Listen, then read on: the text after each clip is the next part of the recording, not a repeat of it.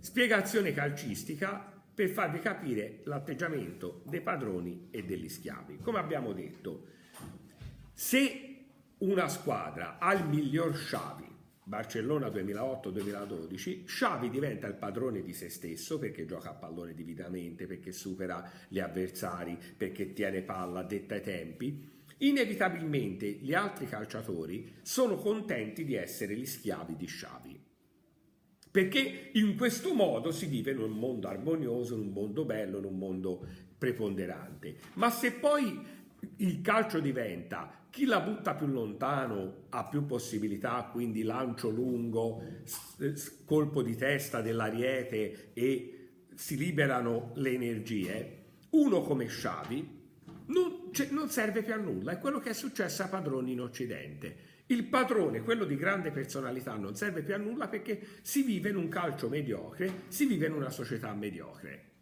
Quindi, se trionfa la mediocrità, viene visto con sospetto uno come Sciavi. Vengono visti tutti i difetti, si dice è lento, eh, no, non è veloce nel, nel, nel dar palla, no, eh, non ha la fisicità giusta, perché si è persa la qualità. E questo è successo nell'arte, nella cultura. Cioè, Nietzsche sarebbe stato un grande estimatore di Sciavi, più che di Messi e di Ronaldo, e eh, sicuramente non sarebbe stato un estimatore di quelli che corrono a centrocampo, eh, i vari Matuidi, i vari eh, centrocampisti di corsa, che non diventano loro i padroni, diventano loro i protagonisti e allora tutto diventa più mediocre, il calcio è più brutto, la poesia è più brutta, il mondo è più brutto. Quindi possiamo dire che non esiste la morale, la morale è un'invenzione, è un'ipocrisia, ma esistono due inclinazioni, due atteggiamenti morali.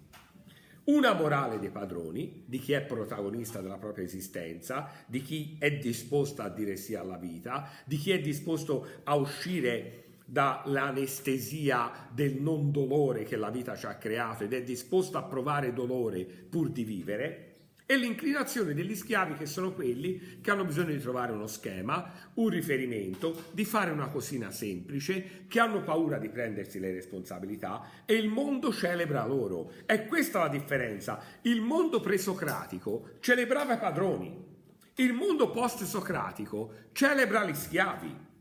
Cioè, nella nostra scuola magari non è importante no? una situazione di grande personalità nella nostra scuola nel mondo, ma è importante lo schema, l'organizzazione, eccetera. E qui gli schiavi ci sguazzano.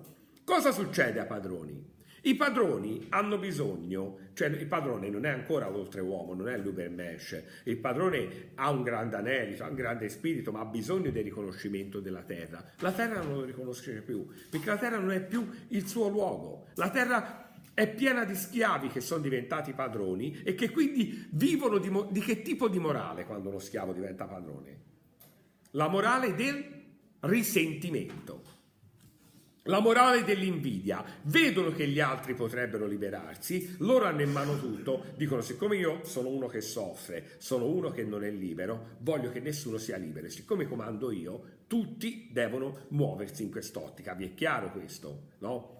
Faccio un esempio maschilista, tanto la filosofia è maschilista. Se c'è una donna eh, brutta, no, che eh, riesce a avere un matrimonio importante perché è una brava donna, eccetera, eccetera, lei, tutte le donne belle, cercherà di demonizzarle, perché sarebbe come dare una qualità che lei non ha al mondo, è chiaro questo? Se uno ha poca personalità e si trova a comandare, hm, si contornerà di uomini di poca personalità e il mondo sarà sempre più mediocre perché avrà paura degli uomini di grande personalità. Quindi i veri padroni del mondo, gli uomini che hanno uno spirito più forte, più critico, più libero, saranno messi ai margini, saranno normalizzati. È questo il danno.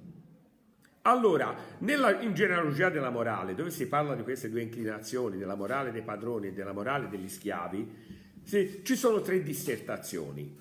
La prima dissertazione è il concetto di buono e cattivo. Cos'è buono, cos'è cattivo? Nella società greca pre-socratica era buono il padrone ed era cattivo essere schiavi. Però, e la cosa più bella è che il concetto di buono e cattivo non esisteva. Non c'era il buono e il cattivo, ho anche sbagliato nell'esempio. Era valido e non valido, ma non esisteva il buono e il cattivo. Cosa succede con la morale apollinea degli schiavi? Che l'uomo risentito, l'uomo che non ha personalità, è lui che detta le regole e decide chi è buono. È buono colui che è mediocre come lui. È cattivo chi si stacca, è cattivo chi ha una grande personalità. Nella seconda dissertazione, come faccio però no, a spingere gli uomini a stare male? Cioè, perché guardate, eh, cioè, voi pensate questo, quanta possibilità di vedere il bello noi abbiamo, quanta possibilità di vivere nella gioia noi abbiamo, quanta possibilità di fare l'amore abbiamo nel mondo, di mangiare bene. Perché le persone mangiano male, non fanno l'amore, non sono libere? Perché, secondo Nietzsche? Qual è la seconda dissertazione? Dopo aver creato il buono e il cattivo, cosa devo creare per chi sta bene? Se uno ce la fa a liberarsi, cosa gli devo creare? Il senso di colpa. Eh, hai tradito il padre, hai tradito il marito, hai tradito il tuo lavoro, hai tradito i tuoi principi. Cioè, tutti quei rimedi peggiori del male, tutte quelle volontà di verità, perché non sono verità vere, si ritorcono contro l'uomo. L'uomo se le è create per sopravvivere al dolore dell'esistenza e ora gli ritornano contro. Quindi ogni volta che fai una cosa che ti fa star bene davvero, te ti devi preoccupare di quelli che sono stati male per il tuo star bene. Addirittura, nemmeno star bene, stare Nietzsche non è uno che ti invita a stare bene, ti invita a stare. Secondo lui gli uomini non stanno, non vivono. Gli uomini sono repressi. E allora quello che sta, quello che vive, quello che c'è, l'esserci heideggeriano, l'uomo che è nella situazione, è un uomo che subisce l'esistenza, no? Perché no, non può avere... No, no, no, no, no, no. Ah, esci qui, vai. Ah eh, l'uomo eh, che vive l'esistenza eh, non può viverla davvero, quindi sì, nei momenti che io vivo la mia esistenza in profondità, ho il senso di colpa per quello che ho fatto. Quale altra strada mi si può presentare? Quella della scelta di Schopenhauer, quello di io esco dal senso di colpa, esco da questa vita, vado nella dimensione dell'ascesi profonda, cioè rinuncio al mio vivere. La terza dissertazione, ma l'ascesi è annullamento del corpo. L'unica cosa che mi fa stare nell'esistenza, il tempio del, del, mio esistere è il mio corpo, non c'è un Dio, non c'è una Chiesa.